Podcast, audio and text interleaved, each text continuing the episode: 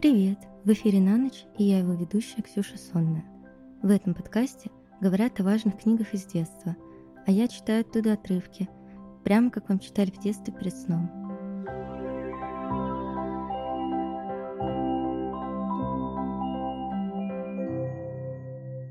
Сегодня я поговорю с Лизой. Наш разговор с ней был записан до того, как она стала моей напарницей по подкасту. Это было самое первое интервью для «На ночь», которое я вообще записала. С самой Лизой мне очень нравится созваниваться и болтать с ней часами вообще про все что угодно. И мне кажется, что из идеи этот подкаст стал подкастом, который, ну вот, выходит и все такое, именно благодаря ей. Сейчас у нас несколько трудный период, мало сил и мотивации продолжать дальше, несмотря на то, что у нас куча планов и идей, но я очень надеюсь, что мы справимся. Привет. Привет, я очень рада тебя слышать. Меня зовут Лиза, я иллюстратор. Я не знаю, что еще сказать. Лиза иллюстратор это прекрасное, по-моему, представление. Ты подумала про книжку, которую будешь рассказывать? Я выбрала самая легкая лодка в мире Юрия Коваля. Просто я поняла, что у тебя в табличке есть вопрос, как эта книжка повлияла на меня. И это вопрос, который очень сильно ставит в тупик, потому что у меня чувство, как будто никакая книжка на меня не повлияла. У них просто у всех, там, не знаю, сюжеты были интересные, и вообще хорошо было проводить время, читая. А ты никогда не перечитывала какую-то книгу, которую ты прочла подростком, и такая, воу, кажется, это сформировало мои взгляды. Нет, такого не было? Нет, ну, типа, у меня было такое, что я брала какие-то клише из общения или из поведения персонажей, и сейчас это очень смешно вспоминать, что я такая читала и думала, да, вот так-то и надо себя вести. То есть, когда автор уверенно говорит, что надо обязательно, не знаю, молчать, терпеть и э, вести себя хорошо, вот, то ему часто веришь. Вот, а с перечитыванием я скорее замечаю, сколько всего я не прочитала. Ну, то есть, как э, выборочно работало мое внимание, как оно не замечало насилие. Типа, все это воспринимается, ну, ну, такие правила игры в этой книжке. Ну, ок. Самая легкая лодка в мире, она хороша тем, что я ее там первый раз слушала лет в пять по радио, какие-то куски, и воспринимала совсем иначе. А так перечитываю ее до сих пор, и мне она очень нравится, она очень по-разному открывается. Хотя это, в общем-то, достаточно простая история про там, не знаю. Ну, если это совсем углублять, то это там мечта, побег от реальности и все такое.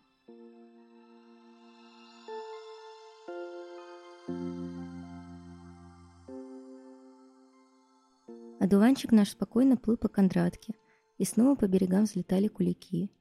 Выдры и леондатры шевелились в тростниках, над которыми вставало солнце. Переночевав у кума на сеновале, с восходом отправились мы дальше и рассчитывали чай утренний пить на берегах Илистова. А восход был необыкновенный, невероятный какой-то восход, и багровый туман, и бледное солнце, и по-ночному еще темные воды, и елки остроголовые. Все это смешивалось перед нами и вокруг нас, и лежала слоями, и не понять, в каком слою был одуванчик. То уходил он с поверхности реки в туманные струи, то плыл прямо по еловым верхушкам. И долго так плыли мы, и если бы пришлось плыть обратно, я никогда бы в жизни не узнал этих берегов. Никаких примет, кроме елок, тумана до солнца, выходящего к нам то справа, то слева. Наконец туман немного развеялся.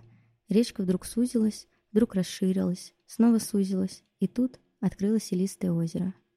Оно лежало среди лесов, и с одного его берега возвышался голый холм, а на другом желтело маховое болото, заросшее мелким сосняком. Посреди озера подымался из воды маленький, длиной в пять шагов островок. Он зарос травою, среди которой виднелись и белые цветы. Издали показалось, что это Таволга. «Подплывем к острову?» — спросил капитан.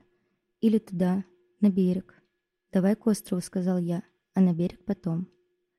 Дружно и как-то особенно сильно и старательно мы ударили веслами, и в тот же миг лодка ткнулась носом во что-то твердое. Послышался странный звук, который я бы назвал чпок. И сквозь оболочку лодки выскочил между бамбучин короткий и черный, острый и злой клык. И сразу же фонтаном брызнула в лодку вода. Будто подброшенный, вылетел из лодки в небо капитан-фотограф. Каким-то неловким колесом в болотных собаках и с крыльями он уткнулся боком в черную воду. Я вскочил, упал на колени, схватился за клык, сжал вокруг него оболочку. Фонтан угас, но вода струилась между пальцев. Вцепившись рукой в борт, выпрыгнул капитан-фотограф. Лицо его было торфяным. «Это сучок», — бормотал он, отплевываясь. «Держи воду, держи. Сейчас я выдерну сучок». Я и так изо всех сил держал воду, но удерживать никак не мог. Она хлестала между пальцев.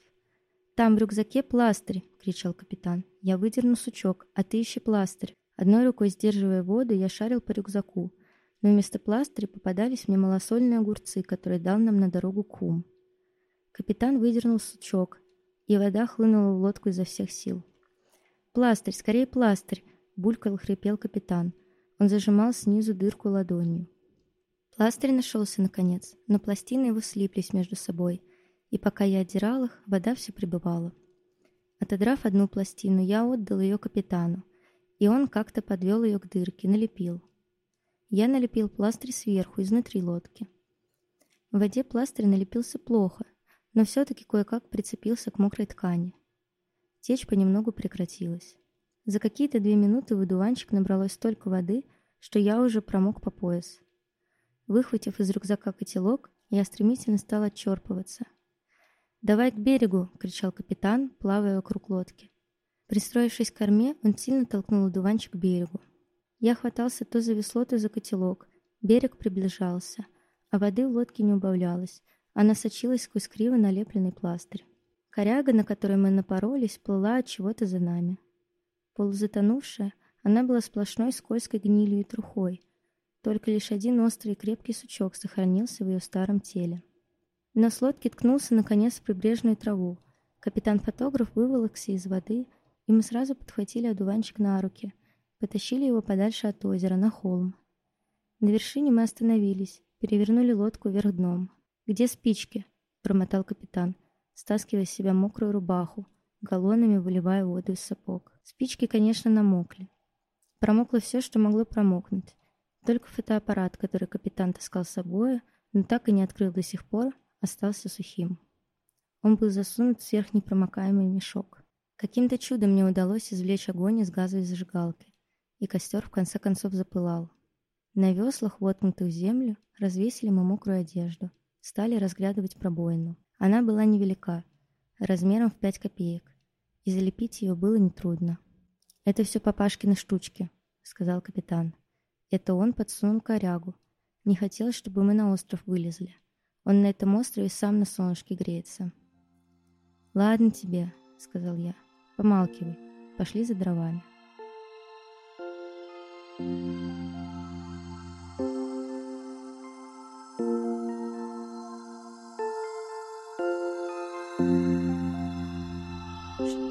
Что ты услышала ее, когда слушала ее маленькую? Да, и, и что видишь э, сейчас? Когда я слушала ее маленькой, мне казалось, что это очень страшная книга, там такие магические куски, и мне казалось, что это очень страшно. Сейчас мне кажется, что это очень смешно. И, ну, короче, сюжет такой, что герой очень хочет какой-то свободы, не жить у красных ворот, а путешествовать, плавать по морю, быть... Э, по-моему, там в первой главе это звучит, что он хочет быть морским волком. И он придумал, что он хочет построить самую легкую лодку в мире. Это, во-первых, удобно, во-вторых, круто. И он отправляется там с другом в поход, в котором происходят всякие магические ситуации. Когда я слушала в детстве, я думала, вот, какой он бедный, несчастный, и, и что я тоже хочу быть морским волком, и мне тоже нужна такая лодка. А сейчас, когда я читаю, во-первых, я очень узнаю какие-то типажи, там, например, есть художник, который очень похож на моего знакомого, и там есть несколько вечеринок, которые очень узнаваемые. Не знаю, я читаю сейчас эту книжку как большую поддержку. Когда мне грустно, и я не знаю, что читать, то я открываю ее на каком-нибудь случайном месте и начинаю читать. Мне становится много приятнее. А что она дает тебе, ну, что дает тебе в ней вот это ощущение поддержки? Там очень похожий персонаж на меня, который не очень понимает, что ему нужно, но, но явно не то, что у него есть. Блин, это как-то в сочетании он очень похож на меня, очень странно звучит. Э, ладно. А почему ты этого стесняешься? Ну, потому что, когда ты это проговариваешь, звучит это достаточно уязвимо, скажем так. Мне хочется все таки знать, чего я хочу, а не просто бежать от, от этого. Мне кажется, мы все, наверное, немножко тот персонаж. Да, да. Мне кажется, что он силен в этой уязвимости, потому что ну, он там не занимается какой-то рефлексией о том, как ему плохо, а он, во-первых, придумывает, как справиться с тем, что он хочет сбежать из города к морю, и придумывает замечательную затею, как это сделать. И он в, в этом путешествии не думает, не знаю, но он типа не, не рефлексирует свои чувства, а скорее то, что с ним случается, какие-то внешние вещи. И он виден в том, что с ним происходит, что он там достаточно мягкий, очень открытый. Вот, мне очень в нем нравится, что он невероятно открытый, он верит во все то магическое, что происходит.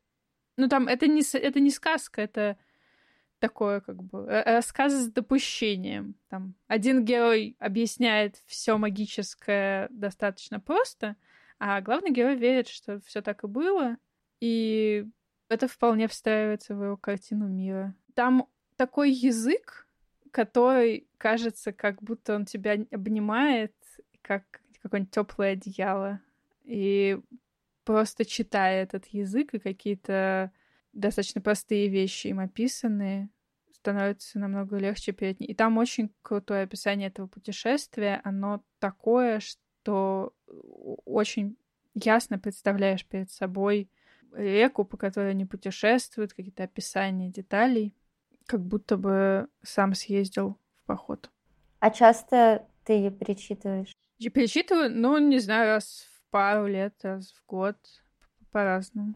То есть это такая вот кризисная книжка, да? Да, да, но это один из двух моих кризисных писателей, когда я не знаю, что читать, но мне грустно и хочется какой-то книжной поддержки, то я обращаюсь к нему. У него еще есть рассказы про то, как он жил в деревне, очень тоже поддерживающие, и детские такие детские истории, детские детективы, приключения Васи Куролесова. Они более смешные, наверное, и приключенческие. Вот это вот то, что можно перечитывать, мне кажется, бесконечно. Мне кажется, это хорошая история. Я просто подумала, какая книжка прям... Ну, я написала там несколько названий. Мне в тот момент ничего не приходило особенного в голову, что о ней рассказать. Но я поняла, что это вот та книжка, которой хочется рассказывать, которую, не знаю, хочется всем давать почитать, всякое такое. Блин, здорово. Мне кажется, ты... Спасибо тебе большое за рассказ. Спасибо тебе.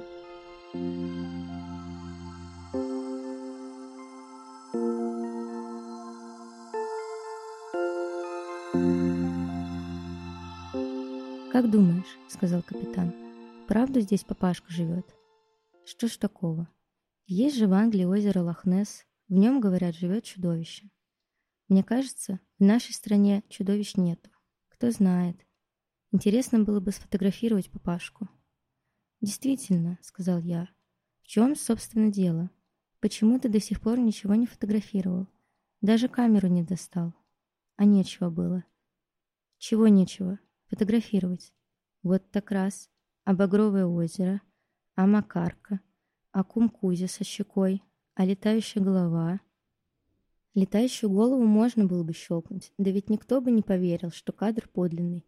Сказали бы монтаж, потом иди доказывай. А на Багровом снимать было нечего, трава да вода. Не кушинки же шелкать для девушек. А Кумкузя? Да кому он нужен со своей щекой? Он бы и сниматься не стал, такой стеснительный. Странно у тебя получается. Везешь с собой камеру, и даже не щелкаешь. Будет кадр, щелкну. А пока нет кадра, чего зря щелкать? Когда же будет этот кадр?